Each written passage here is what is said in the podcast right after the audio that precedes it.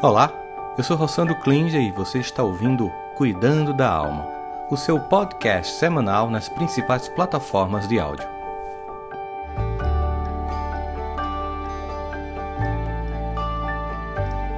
Sejam bem-vindos, sejam bem-vindas. Sou Rossandro Klinger, psicólogo, escritor, palestrante. Estou aqui para mais um dia em que a gente vai construir um pouco de saber sobre a nossa vida, começando com a frase do dia que eu escolhi um filósofo bem polêmico. Aliás, os filósofos, de modo geral, são polêmicos porque eles chacoalham nossas consciências, mas Arthur Schopenhauer, particularmente, tem umas características bem interessantes sobre a vida dele.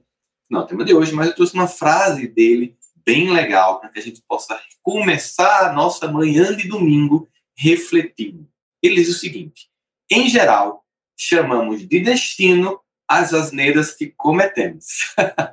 eu achei muito legal porque ele vai com uma linguagem muito popular. Geralmente, nós fazemos um conjunto de escolhas. E é interessante porque a nossa série é sobre escolhas e hoje sobre quanto a pressão social afeta nossas escolhas. E ele vai dizer o seguinte, que, em geral, chamamos de destino as, as asneiras que nós cometemos. Gente, quantas vezes a gente começa a fazer certas escolhas que vão dar uma coisa muito ruim e depois a gente diz, ah, foi o karma, foi o destino, foi a conjugação astral, foi.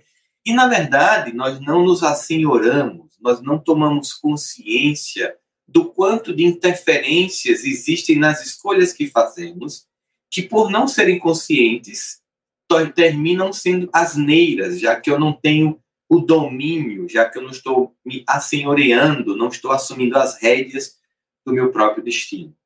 Quando nós formos, formos falar sobre as influências sociais, não quer dizer que a gente vai ser completamente imune a todas as influências sociais. Mas a gente vai saber como elas são, como é que elas funcionam, para que a gente possa saber quando ceder e quando não. A gente vive num ambiente social e é óbvio que nós precisamos viver essa experiência coletiva. Mas também é óbvio que precisamos viver essa experiência coletiva com maturidade. Então sejam muito bem-vindos ao nosso tema de hoje. Sejam bem-vindos ao Cuidando da Alma. Hoje estamos no segundo episódio da série sobre como fazemos escolhas. No episódio de hoje vamos nos concentrar em como a pressão social influencia as nossas escolhas e as nossas ações. Você já parou para pensar quantas escolhas nós fazemos todos os dias a gente escolhe o que vestir, o que comer, por que lugar ir. Às vezes a gente escolhe, às vezes quem escolhe é o Waze, que é um aplicativo que vai dizendo para a gente as melhores rotas e os melhores caminhos. Você já considerou, por exemplo, que a maioria das decisões são é, tomadas rotineiramente sem considerar de forma significativa o consciente, é meio que automática de nossa parte? Você também já considerou outras questões, por exemplo, e sobre em quem votar? No que acreditar? No que é mentira, no que é verdade? Que grupo seguir? Que time torcer? Que religião professar? Que julgamento ter sobre os outros? E os nossos preconceitos? De onde eles vêm? Onde eles vivem? O que comem? Onde moram?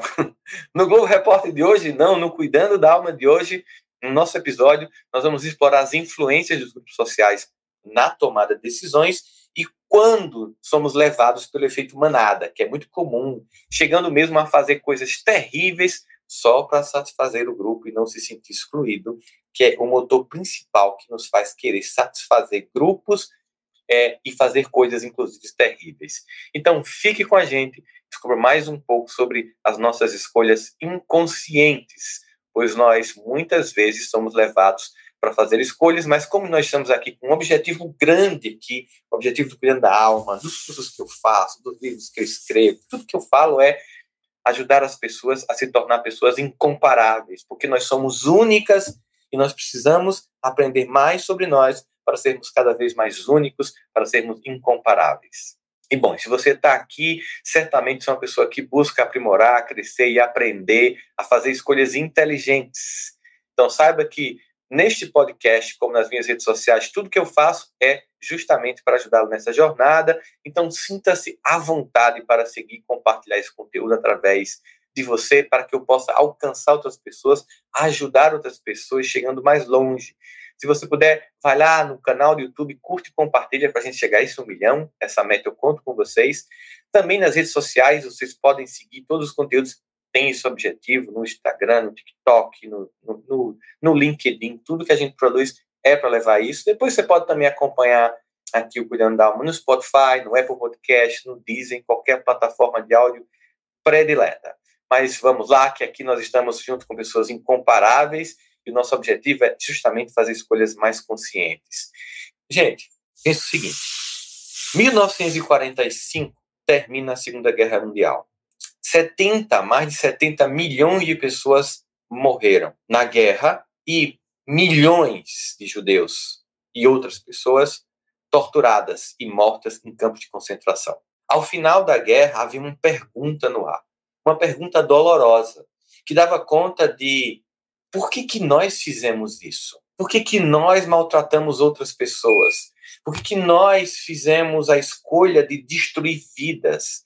Que justificativas nós usamos para tentar apagar toda uma, uma sociedade judaica, por exemplo, da face da terra? O que nos levou a fazer isso?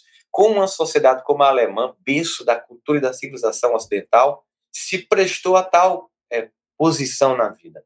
Essas perguntas inconvenientes começaram a ser feitas por vários pesquisadores na área da psicologia, especialmente da psicologia social, para tentar entender, para que nós não repetíssemos um evento tão trágico como esse. Porque quando a gente vê uma tragédia como a que se abateu sobre é, a Turquia né, e, e, e, matou milhares de pessoas num terremoto, quando a gente vê um tsunami, um vulcão, por mais que seja dolorosa essas mortes, não foi provocada, em tese, obviamente nós temos desequilíbrios ecológicos no mundo, mas não foram provocadas por um outro ser humano. Mas uma guerra e campos de concentração é a escolha de um outro ser humano de exterminar alguém. O que fez as pessoas fazerem isso? Nem todo mundo que estava lá e trabalhava no ambiente do nazismo eram pessoas psicopatas e ruins, eram pessoas obedecendo ordens. Como entender essa dinâmica? É um pouco sobre isso e das pesquisas mais importantes que eu vou apresentar hoje para vocês, para que vocês possam entender como isso funciona. A influência das escolhas inconscientes nas escolhas que eu faço. Você já parou para pensar que, mesmo achando que temos decisões de forma consciente, existem influências sociais e culturais que afetam de forma decisiva as escolhas que a gente faz. Algumas das nossas influências são óbvias, como, por exemplo, o time que a gente torce, pode ser porque nosso pai torcia pelo time, né, nossa mãe por outro, e aí a gente foi escolhendo, né, porque a gente gostava mais de um e mais de outro, foi escolhendo. O carro que a gente decide comprar, talvez porque a família costuma comprar essa marca, a roupa que a gente decidiu eh, de vestir, porque de repente está na moda essa cor, esse estilo. Essas são, digamos, escolhas são mais fáceis de serem compreendidas, mas existem outras influências que são muito mais sutis de serem percebidas para nossa consciência. Um exemplo disso é a forma como escolhemos, como as escolhas são apresentadas para a gente, como é que as escolhas são instigadas para que a gente pense que está escolhendo, na verdade há um direcionamento e muitas vezes uma manipulação do nosso raciocínio que afeta, obviamente, o resultado das decisões que a gente vai tomar. Muitas vezes mesmo depois de fazer uma escolha, a gente não percebe que está sendo manipulado. Bom, rede social é uma coisa muito clássica, né? Você está lá falando sobre tal coisa, quando você entra na sua rede social, está lá a coisa que estava falando, porque o seu smartphone está registrando palavras-chave, e ah, ele está falando de viagem, está falando de praia, vou começar a mostrar, e se ele disser Nordeste, vou mostrar Nordeste, praias maravilhosas, águas quentes, quem quiser venha, e é maravilhoso mesmo. Então você começa a perceber que, ah, quando eu vou escolher as férias, talvez não seja exatamente porque eu quis, de repente esses apontamentos, mas tem coisas mais sutis. Né? Hoje nós vamos explorar diferentes influências sociais que afetam as nossas escolhas de forma a entender como é que elas levam a gente a tomar decisões da pressão social do grupo sobre as nossas vidas e como isso afeta. A chamada influência social na tomada de decisão. Existem diversos fatores que podem afetar as escolhas e que fazem que a gente faz sem perceber, nem a gente consegue sentir no primeiro momento os efeitos disso sobre a nossa vida. As influências sociais, elas podem nos levar a uma mentalidade de rebanho, que é quando a gente termina fazendo uma escolha só para se encaixar num determinado grupo ou porque tem medo, por exemplo, essa crise bancária que começou nos Estados Unidos, lá no banco, é, no Vale do Silício, parte do problema foi que muita gente começou a temer que o banco quebrasse, todo mundo foi sacar, e é claro, o banco não tinha dele todo mundo, teve que ser ajudado, enfim, terminou falindo, e aí, aí tem uma crise que ainda não está resolvida. Ah, por exemplo, todo mundo investindo numa ação na bolsa e todo mundo vai, de repente a ação sobe demais e, ou desce demais e nem tem razão para subir, nem tem razão para descer. É o danado do efeito manada, que explica, por exemplo, linchamento de pessoas, é, cancelamentos sociais. Mas um dos primeiros e pioneiros de estudos sobre o tema das influências sociais sobre nossas escolhas foi feito por um psicólogo chamado Salmon Ash, que ele era um psicólogo gestaltista, ele era polaco-estadunidense, foi pioneiro em pesquisas de psicologia social.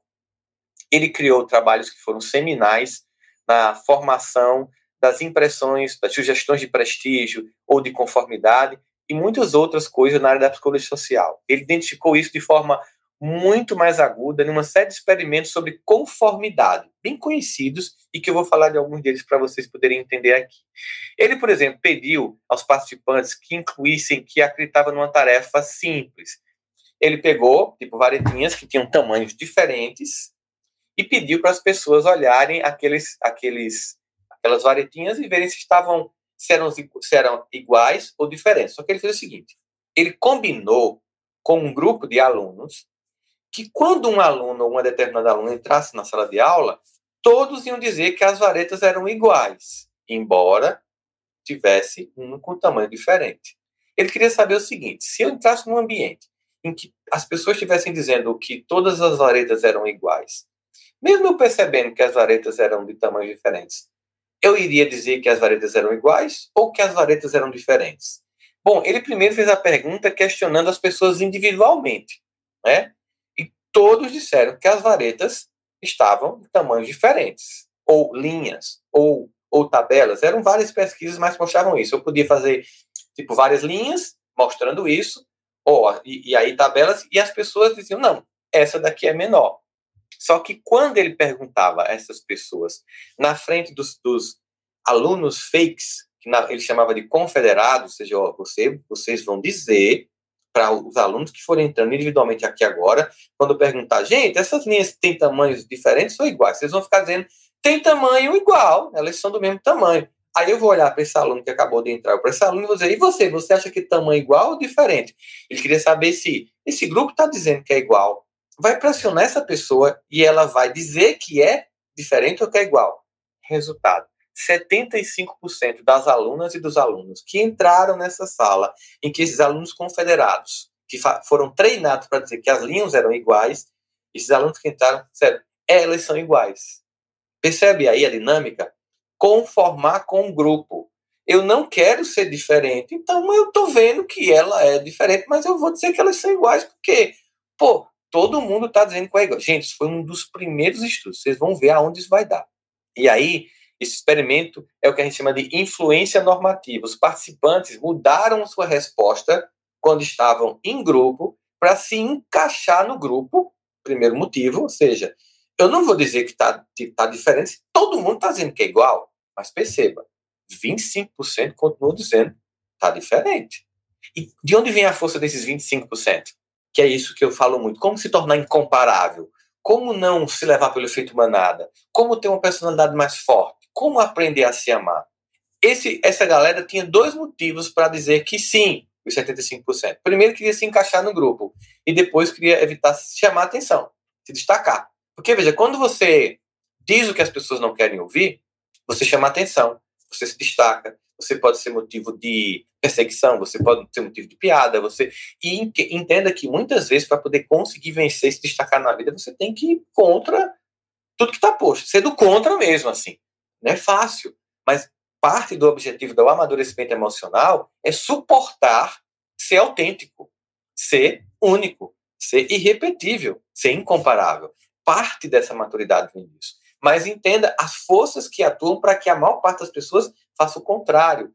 Não tenham autonomia, não sejam incomparáveis, não tenham personalidade firme e forte, mas ao mesmo tempo desejem sonhar, realizar, no entanto, para sonhar, realizar e concretizar, você tem que ter personalidade forte, firmeza.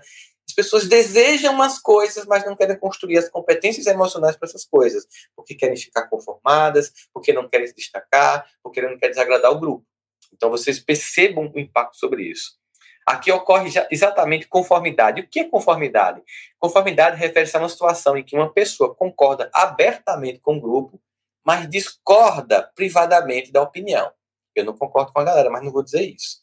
Essas visões, elas podem ser consideradas temporárias, porque de repente eu posso amadurecer e depois, não, gente, tá diferente, não, gente, eu não vou mais beber, não, gente, eu não vou mais fazer isso porque você decidiu, não vou mais, porque agora eu tô mais maduro, e aí o grupo agora, se quiser continuar dizendo isso, vai, eu não vou, e é importante porque isso mostra o amadurecimento, quando você se desloca para além da média e consegue resultados, que quem não faz isso fica lá, naquele lugar, né? Bom, outras pesquisas que quero falar para vocês sobre, por exemplo, uma foi feita por Darley e Latanel, que eles falam sobre é, a reação a um suposto incêndio. O que, que ele fez? Ele, mais uma vez, pegou um grupo de estudantes para fazer um teste. Você imagina você entrava numa sala de aula e tinha que preencher um formulário. E nesse formulário, a primeira vez era o seguinte: pessoas entravam na sala sozinhas, começavam a preencher um formulário. De repente, uma fumaça começava a entrar pela porta por baixo. Toda vez que as pessoas estavam sozinhas, assim que a fumaça começava a entrar, elas olhavam e abriam a porta e corriam. Preste atenção. Quando eu estava só, eu via a fumaça, eu confiava no meu próprio julgamento. Aqui tem um risco, picava a mula. Aí ele fez um segundo experimento. Ele pediu a outros estudantes que continuassem na sala, mesmo quando a fumaça entrasse, fazendo de conta que não era um problema nenhum. E aí entrava estudantes que não sabiam que esses estudantes estavam sendo treinados para ficar ali como se nada estivesse acontecendo. Tipo, entrar, você entrar numa sala com cinco ou sete pessoas que estão preenchendo o formulário. De repente você entra, tá? Imagina você chegando numa loja para ser atendido para resolver um problema de celular, que demora para caramba, que eu passei sábado de manhã, umas três horas. E aí você entra, nessa sala e só que você não sabe, os outros estão treinados, você não. Você começa a preencher seu formulário, de repente começa a entrar fumaça na porta. Você olha para a fumaça. Você está vendo a fumaça, você olha para a fumaça. No entanto, os outros olham ignoram e continuam preenchendo. Como os outros sete estão tranquilos, a maior parte dos outros alunos que entravam sem saber que era um experimento ficaram na sala. O que, que isso mostra? Isso mostra o seguinte: que o experimento, talvez mais que outro, mostra a pura insensatez que vive nos corações dos seres humanos. Vai tão contra a nossa o nosso senso comum, né? A gente prefere arriscar a vida do que ir publicamente contra o grupo. A gente valoriza demais a etiqueta social, mais do que a sobrevivência. Percebe o que aconteceu aqui? A gente decidiu com base na sugestão social e não nas evidências materiais. A sugestão social era: fique, tá tudo bem. Essa fumaça é uma coisa normal. A evidência material é onde a fumaça há fogo. Mas como as pessoas estavam preocupadas em não serem diferentes do grupo, e aceitando a impressão que o grupo estava, não, tá tudo ok, a maior parte ficou. E tem mais. Vamos mostrando como isso afeta outras coisas. Teve um caso bem interessante de um, de um psicólogo que começou a conversar com a irmã, reclamando, porque ele ia para a missa.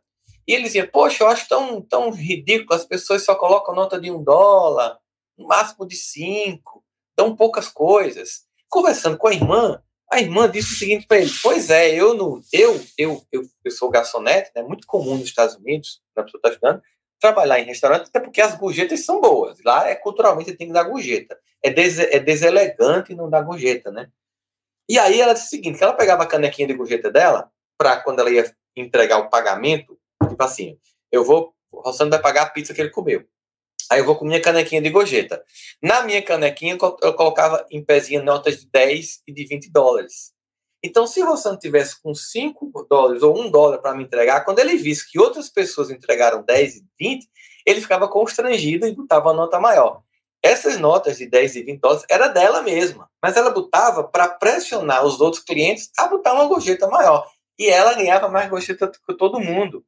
Engraçado, porque uma vez, lamentavelmente, eu atendi um paciente que fazia parte de uma certa religião em que, não é uma religião, de uma igreja específica, né, de uma denominação aí, que eu acho que não, não é séria, em que havia uma combinação entre o líder dessa religião e alguns membros, que na hora do pedido de dinheiro, as pessoas levantassem a grana, assim, para todo mundo ver, tirava da carteira 100, 200 reais, para pressionar os outros para dar aquele mesmo valor. E no final dessa preleção, é, esse líder religioso ia lá no final e devolvia esses 100, 200 reais dessas pessoas que tinham combinado isso.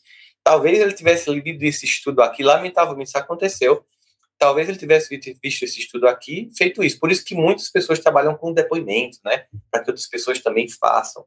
Então, na verdade, são sugestões sociais. Essa pressão de grupo, por exemplo, foi um, foi, faz com que muitas crianças né, e muitos adolescentes eles cedam. Muitas crianças que praticam bullying, por exemplo, eles fazem por pressão social, né? Os colegas estão praticando, tem uma vítima lá, ó, se você não fizer, você vai ser a vítima. Aí você fica com medo de não ser aceito pelos colegas e começa a fazer parte de grupos que praticam bullying, cyberbullying. Adolescentes, por exemplo, que fazem brincadeiras, brincadeiras perigosas, que pulam de prédios, né? Porque os amigos estão pulando, ou que entram em carro para fazer pega, né? Ou que vão fazer arruaça porque está todo mundo fazendo. Então, assim, a pressão do grupo é muito grande e muitas vezes crianças e adolescentes são altamente vulneráveis a isso. Adultos também o são, mas crianças e adolescentes que estão formando a personalidade são mais vulneráveis à pressão de grupo. E muitas vezes você cria seu filho, né? E de repente volta morto, infelizmente, como já havia acontecido em consultório, porque foi, entrou num carro que os amigos pressionaram: ah, não vai entrar no carro, não, é mocinha, por que, que não vai entrar? É, é covarde, e todo mundo quer. Você entra num carro fazer um pega, acontece um acidente e você morre. Então, como evitar isso para os filhos, por exemplo? É desenvolver neles uma coisa fundamental, que é a inteligência emocional, porque de fato, o diz-me com quem andas, que eu te direis com quem és, nesse caso e nessa idade, é muito significativo. E para desenvolver inteligência emocional, é preciso não somente a família, a escola também, ela hoje faz parte disso. E é por isso que nós criamos a Educa, uma solução socioemocional para escolas, para desenvolver nos alunos competências socioemocionais. Vai do infantil ao novo ensino médio. Se você quer que a Educa chegue na sua escola, se você tem uma escola, o seu filho faz parte de uma escola e você quer isso para ele, que ele desenvolva essa robustez emocional, é só entrar em contato com a gente, tem o QR Code, mas você que está ouvindo a gente depois é 011 93 266 7774, você ligando para o 011 93 266 7774, aliás, um WhatsApp você manda, a gente entra em contato com você. Mas vamos continuar aqui para que vocês possam perceber a que ponto essas pesquisas foram chegando. Um outro pesquisador da Universidade de Yale, chamado Stanley Milgram, ele radicalizou essa pesquisa. Inclusive, existe um episódio na Netflix que vocês podem assistir depois, chamado O Experimento de Milgram. Milgram, é, a Natália depois pode até colocar aí no grupo ou na, na tela o Experimento de Milgram da Netflix para vocês perceberem esse experimento com detalhes. A pesquisa na área de psicologia social sobre estudos de obediência que ele fez na Universidade de Yale. Ele começou com coisas simples, por exemplo, ele pegou um monte de aluno, juntou umas 15, 20 pessoas, foi para o Central Park, imagina, e ficou olhando para cima. O que, que acontece? Muita gente começa a olhar para cima também, porque as pessoas querem imitar comportamento de grupo. Ele furava fila de banco para ver a reação das pessoas. Ele pediu para um, os médicos no consultório fazer o seguinte: ó, peça para os seus pacientes levantarem quando chegarem na, na consulta, ficar numa perna só, pular ir em direção à janela, tocar a janela com a língua, depois voltar e sentar. Imagina a cena. Pular num pé só feito um saci, chegar, tocar com a língua a janela, voltar e sentar. Depois o médico perguntava: e aí, o que lhe trouxe aqui? Os pacientes, ah, estou com cansaço, ou eu estou com asma, ou cada um dava seu, a sua queixa, e nenhum perguntava: doutora, doutor, por que, que o senhor me botou para fazer isso? Ele falou de ele chamou de síndrome de jaleco branco. Tendência que as pessoas têm de obedecer, simplesmente assim, porque alguém mandou mas ele fez uma experiência bem radical. Ele queria saber o seguinte: será que os americanos eram tão suscetíveis quanto os alemães foram a obedecer ordens terríveis? Então, nos anos 60, ele fez uma pesquisa, ó, na tela colocar aí no YouTube, Experimento Milgram, na Netflix, vocês podem assistir depois.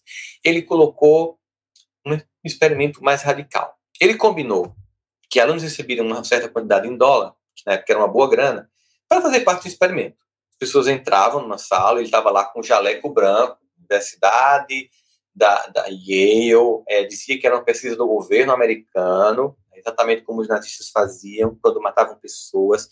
Vocês terem uma ideia, entre as, as experiências sobre hipotermia, se matou mais de 150 mil judeus em piscinas congeladas para ver como a pessoa morre congelada. É uma das mortes mais dolorosas. E quando eles começavam a gritar, pelo amor de Deus, me mate, me mate, eu não aguento mais, um jovem soldado, vez por outra, pegava uma arma para apontar para a cabeça para acabar com o sofrimento daquela pessoa. Quando uma pessoa como Josef Mengele, um dos carrascos nazistas, dizia: pare, isto é uma pesquisa do governo alemão. E o jovem soldado colocava a arma na bainha, ia para casa no final do dia, dormia, né, dava beijo nos filhos, ficava com a esposa vendo TV, era um ser humano, era um ser humano comum, não era um psicopata, mas que estava obedecendo ordens. E ele queria entender, os americanos são tão suscetíveis quanto os, os alemães, é isso? E ele provou que sim. E a pesquisa era o seguinte, a pessoa entrava, do outro lado, no aquário, tipo assim, tem um vidro, do outro lado tinha uma pessoa com a mão numa placa de ferro, metálica. E, ó, João, você vai fazer perguntas a Marcos, e toda vez que Marcos errar, você vai apertar nesse botão. Ele vai receber um choque de 15 volts. Se ele errar de novo, você aperta no botão de novo, o choque vai para 30 volts. E assim, de 15 em 15, vai até 450 volts. Antes, ele perguntou a é, psiquiatras, psicólogos, neurologistas, se eles achavam que alguém daria choques de mais de 150 volts ou 200 volts. E todos disseram não. Só sádicos ou criptossádicos serão capazes de dar choques assim. No entanto, 66% dos alunos deram choques de mais de 400, deram choques de até 450 volts. Aí você pergunta, e a pessoa não morreu não? A pessoa que levava o choque, ela simulava um choque. Mas a pessoa que estava dando um choque não sabia que era uma simulação. Inclusive, tem um momento que o paciente era indicado, a, a, o falso paciente era indicado assim: por favor, pare, eu sou cardíaco, eu vou morrer. Tem um momento que ele babava, tipo, com um sorrisal e babava. E a pessoa olhava para ele assim: eu, eu continuo, continuo. Isso é uma pesquisa da Universidade de Yale, do governo americano. Tum, apertava. 66% dos alunos apertaram. Em 2075, esses arquivos serão totalmente abertos, onde todos esses alunos não estarão mais vivos.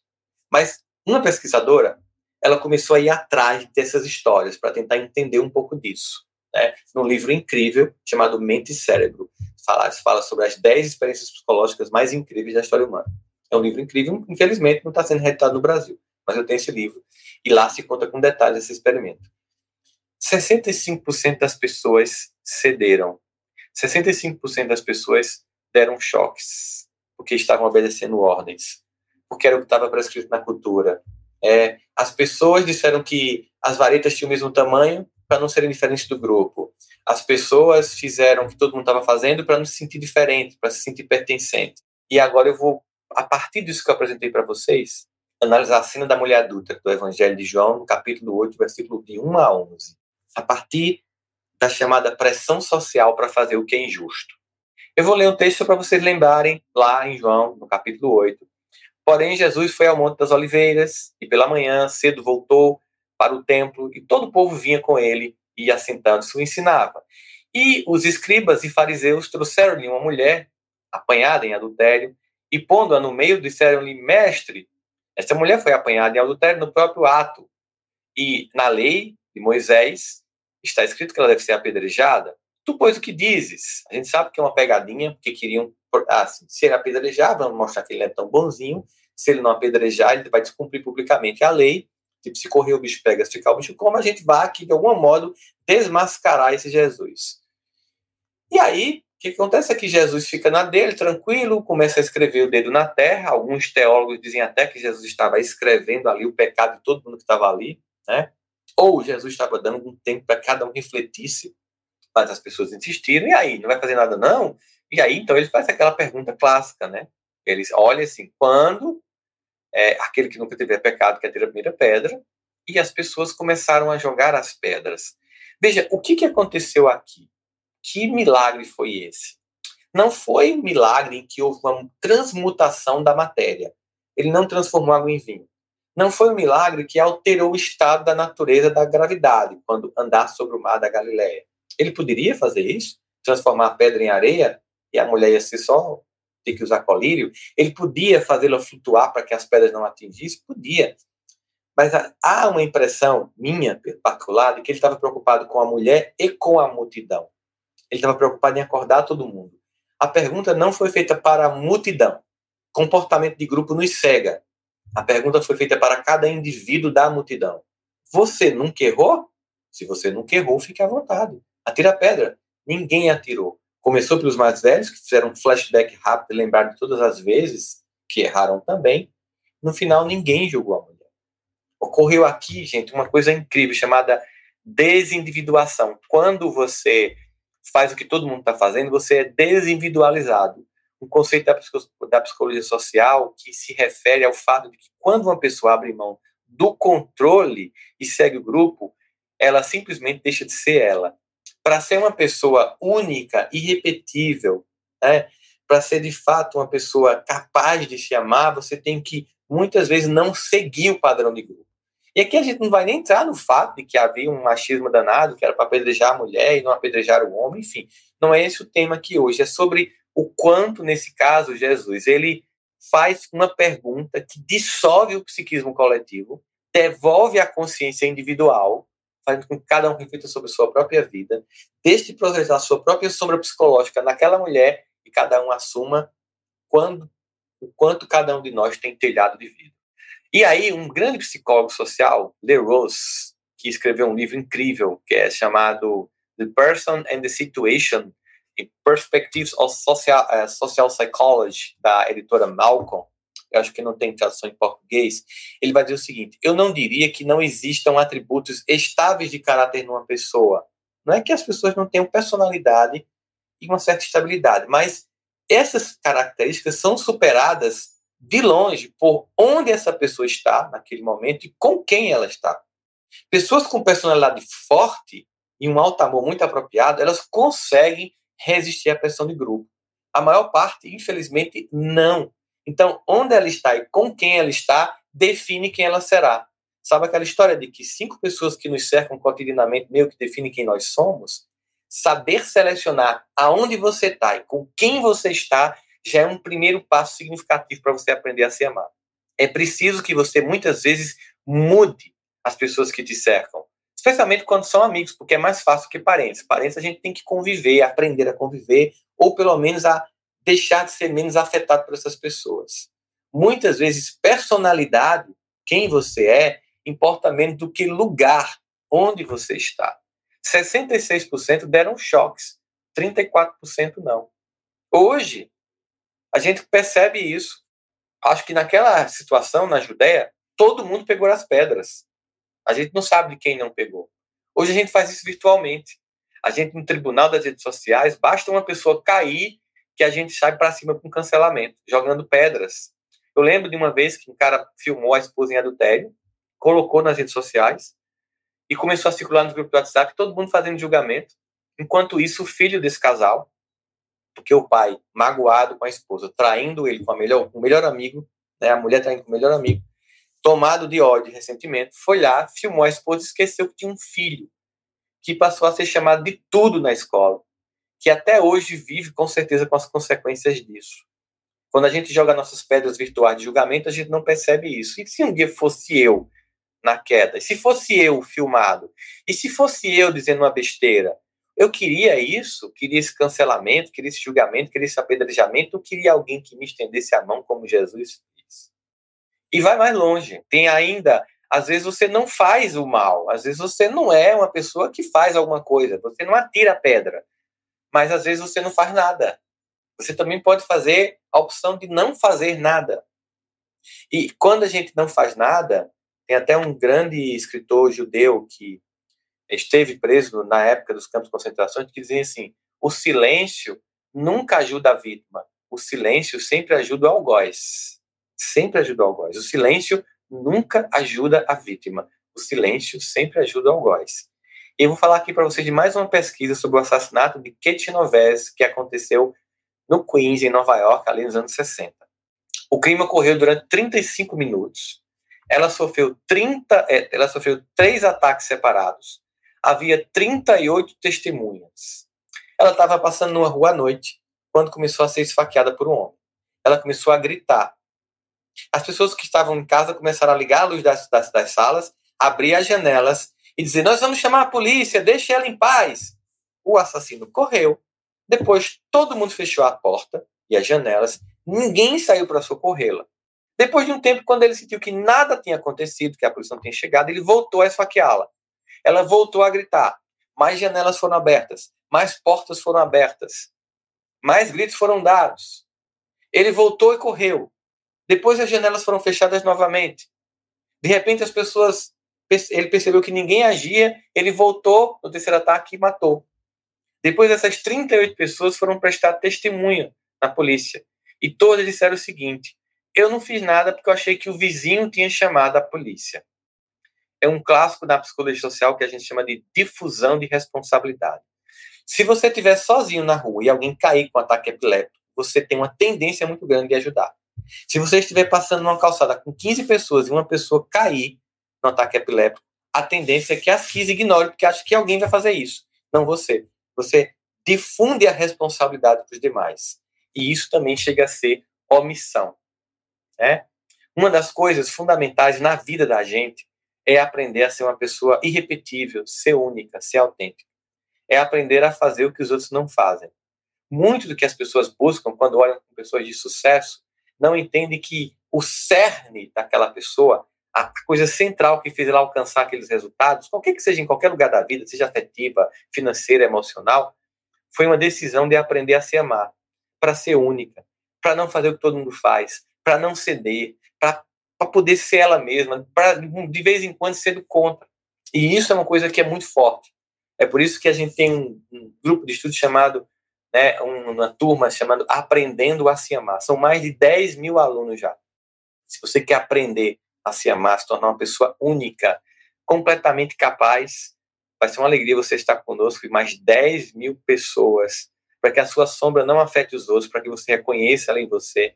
Que tal fazer parte desse grupo de pessoas que são é, capazes de suportar a pressão social e de serem elas mesmas, aprendendo a se amar. E também um outro, um outro grupo, um outro, um outro curso que é aprendendo a perdoar e aprendendo a perdoar-se.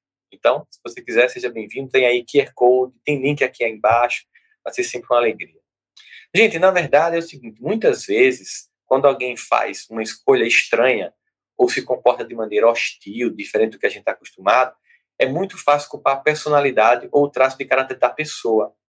Mas vamos lembrar, por tudo que a gente viu até agora nas pesquisas, e todas as pesquisas são feitas de vários especialistas, que é importante também considerar o um ambiente social na tomada de decisão das pessoas.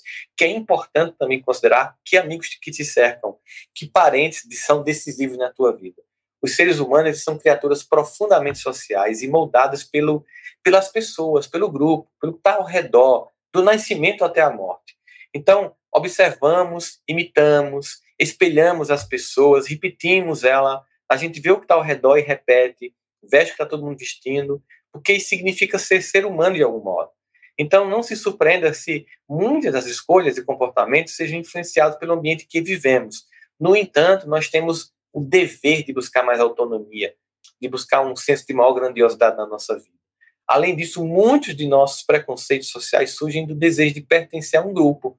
Como eu não quero ser diferente, vou pensar como todo mundo está pensando para não ser excluído daqui. Fazer escolhas juntos com a multidão pode ser é, uma forma de nos proteger de sermos alienados do grupo, ou seja, de ser excluído, mas também é uma tentativa de evitar a perda de pertencimento. Mas, ao mesmo tempo, para se tornar único, às vezes a gente tem que fazer uma ruptura a gente tem que discordar do que não tem sentido, adquirir uma grandiosidade que requer um pouco de solidão. Por isso que o amor próprio é tão fundamental nessa jornada para finalmente ser você e ser você mesmo. Pressões sempre existem, pressões sempre existirão, mas lembremos aqui mais uma vez de Viktor Frankl, grande psicólogo que foi prisioneiro dos campos de concentração, diz que a gente pode podem tirar tudo da gente, menos o poder de escolher. A gente todo dia pode escolher com mais consciência ou menos consciência. Vamos agora à sessão de perguntas e respostas da galera aqui. Caramba, tem uma pessoa que eu botei aqui, ao contrário, deve ter uma virada. É, aqui acho que é a Carmen. É a, a, a, é a Carmen. Não deixar me influenciar pela negatividade das pessoas que me cercam. Olha a capacidade do cérebro, estou lendo a coisa toda ao contrário aqui. Então, tem gente que de fato ao nosso redor é bem negativa. Essas pessoas elas terminam influenciando, vai dar errado, Lembra aquele personagem é, da, da, do Catatal, Zé Comé, Uruca? Ô oh, dia, oh, azar. Né? Tinha nos Smurfs, Smurf que tudo, era, tudo daria errado, tudo é do... Pessoas assim cansam, porque elas só conseguem apontar dificuldades. Você aponta várias possibilidades, elas sempre mostram as portas fechadas, nunca conseguem abrir nada. E como elas ficam nesse universo caótico de que tudo é ruim, elas querem companhia nesse lugar. Ficar escutando e validando essas pessoas faz com que você fique no mesmo, com que você fique no mesmo terreno, né? Completamente imobilizado de avançar. Muitas vezes é preciso se afastar. A Chimitânia diz o seguinte: eu tenho convicção de que quero, mas basta a minha mãe dar um outro palpite que já era minha convicção. Ó, tem pessoas que realmente têm um poder maior de nos impressionar com sua fala. Mãe, sem sombra de dúvidas, é uma dessas pessoas que tem um poder imenso. Basta uma olhada de uma mãe que a gente já muda de opinião. No entanto, às vezes a gente tem que resistir, porque mesmo sendo alguém que nos ama, a opinião pode não ser correta. E a gente tem que aprender a fazer as próprias escolhas. E ter capacidade de suportar a pressão desse grupo afetivo e continuar é muito importante, é muito fundamental. Aqui o Kennington Dornelles, ele faz o seguinte, se aceito às vezes. Bom, Kennington, a gente, todos nós queremos esse sentimento de aceitação. Ele é muito importante para nós. Que a gente esteja num grupo que tenha um mínimo de sentimento de aceitação. Mas, às vezes, para ser aceito, a gente termina se submetendo a coisas que não têm sentido, a comportamentos que não são compatíveis com a nossa interioridade. E, nesse caso, não é para deixar de pertencer à humanidade, é para deixar de pertencer a este grupo, pertencer a um outro grupo mais maduro, mais saudável. Existem vários grupos na humanidade. Não se trata de ficar só no mundo. Se trata de buscar um grupo de pessoas que estejam em sintonia com o novo padrão moral, intelectual que você quer ter, espiritual até. A Letícia Lais fala em falar sobre minhas escolhas e esperar que os outros vão dizer, né? Ó, ouvir pessoas é uma coisa muito normal. A gente tem pessoas que a gente deve ouvir mesmo. Tem pessoas que são bons conselheiros. Ouvir pessoas não é o mesmo que obedecer pessoas. É levar e ponderar em consideração o que essas pessoas estão falando. Então eu posso ouvi-las e não necessariamente segui-las. Mas muitas vezes são opiniões bem-vindas que muitas vezes têm sentido até de serem seguidas. A Suela Almeida fala como viver com, é, com menos em uma sociedade consumista um sistema capitalista. E ela vai falar de minimalismo. Sim, minimalismo é uma coisa importante. Inclusive no curso Aprendendo a Amar e Para Sabotar, tem toda uma jornada sobre minimalismo emocional, que trata de como parte desse auto-amor vem de é, querer menos lá fora, querer mais aqui dentro. Como construir essa jornada. Então é importante a gente, numa sociedade como a nossa, decidir que não é para ter tanto. Estamos num momento de loucura, sabe, Sula? Sula Almeida, aliás. Estamos num momento de loucura é que as pessoas acham que devem ter tudo que desejam. E isso é um traço de loucura da humanidade do momento. A gente tem que aprender a precisar de menos. Aí duas pessoas colocaram sobre a pressão sobre as mulheres, que realmente é muito grande, né? Tanto a, a GLA Araújo 2020, a pressão sobre as mulheres é muito grande, roçando a beleza, maternidade, carreira, tudo. A Dani Azevedo vive entre estou dando conta versus verdade, é, é, é, deveria fazer muito mais. Pressão social sobre a mulher é imensa, geralmente é muita, é muita coisa. Eu acho que as mulheres têm que entender. E aqui eu nem estou no lugar da fala de mulher, estou falando como terapeuta mesmo, que convive com isso. Você tem que deixar, deixar de ser a expectativa dos outros para ser a mãe possível, a esposa possível, a mulher possível, sabe, a profissional possível. Porque essas exigências múltiplas têm levado as mulheres a um nível de esgotamento absurdo, muito grande. E aqui algumas pessoas falam sobre trabalho tóxico e para evitar expô-las, eu vou só dizer o nome da, o primeiro nome sem dizer o nome completo, né, dessas pessoas. Tem a Andrea, né, e a Viviane. Uma fala o seguinte: a minha dificuldade está sendo em focar a minha profissão ou tocar sem, em ser feliz um pouco. Significa que ela está numa profissão que não a deixa feliz. E parte disso, e aí eu vou completar aqui com o que a Viviane faz, trabalha em uma empresa que sofre assédio, mas preciso. E o que é o que eu faço? Preciso de trabalho no momento, né? seja, tem boleto para pagar. Primeiro, assédio, construa provas para um dia fazer um processo. Busque ajuda. Está trabalhando num ambiente tóxico, com pessoas tóxicas, eu sei que a gente tem conta para pagar, mas no fim a conta que a gente vai mais pagar depois é de remédio para recuperar a saúde que a gente perdeu no ambiente tóxico. Enquanto não dá para sair amanhã, porque nós temos contas para pagar, uma das coisas é buscar se equilibrar para ter força emocional. Importante isso e construir uma outra competência para ir para outro lugar. Especialmente agora no mundo de tecnologias de inteligência artificial, em que as profissões vão mudar loucamente, construir outras capacidades intelectuais para ter mais empregabilidade, ou seja, é como um velcro que, onde cai seguro. Ou seja, eu tenho que ter um, algumas outras competências para quando isso aqui não funcionar mais, eu ir para aqui. Se esse emprego está saindo terrível, vou tentar aqui. Desenvolver essa habilidade é muito importante, sabe? André e Viviane, para poder a gente não ficar nesse momento. Bom, e para o aconchego da semana, esse abraço, o conselho na alma da semana, eu queria que você começasse a olhar para a tua história e perceber quantas cenas você teve fazendo o que os outros quiseram, como isso te afetou. E eu quero que você olhe para essas cenas do passado não com culpa. Entenda que naquele momento que você fez essas escolhas, era a maturidade que você tinha, eram as informações que você tinha. Se você pudesse fazer uma outra coisa, você teria feito. Mas hoje, comece a fazer diferente. Comece a ser você. Comece a fazer o que você acha que é correto. Comece a se aproximar das pessoas que estão no lugar onde você quer chegar. Seja intelectual, seja financeiro, seja moral, seja emocional. Esteja perto das pessoas que estão se engrandecendo emocionalmente, moralmente, para que você se inspire. Não fique perto de pessoas que estão puxando você para baixo o tempo inteiro, ou numa zona de conforto, pessoas iguais a você, para você não se sentir ameaçada. Não sinta inveja de que conseguiu mais. Se inspire para você ser mais e melhor em todas as áreas da sua vida. E como nós estamos agora com a poesia, hoje teremos um poema muito curto, mas que fala de alguém que não se deixou levar pela pressão social, que não se deixou parar pelos que se colocavam no caminho dele. Muitas vezes, para nós sermos autênticos e repetíveis, temos que ser do contra. É, nós temos que ser do contra. Por isso, o poema de hoje é Poeminha do Contra, de Mário Quintana. Todos esses que estão atravancando o meu caminho, eles passarão. Eu passarei. Sabe o que, que esse poema fala? Tem três teses, teses literárias sobre ele. Alguns estudiosos dizem que é uma resposta que Mário Quintana dá o fato que ele tentou três vezes vagas na Academia Brasileira de Letras e foi preterido, colocar no lugar outras pessoas que não tinham nem de perto o talento dele. Outros dizem que foi uma resposta que ele deu durante a ditadura, porque ele tinha uma coluna no jornal Correio do Povo que muitas vezes era completamente bloqueada.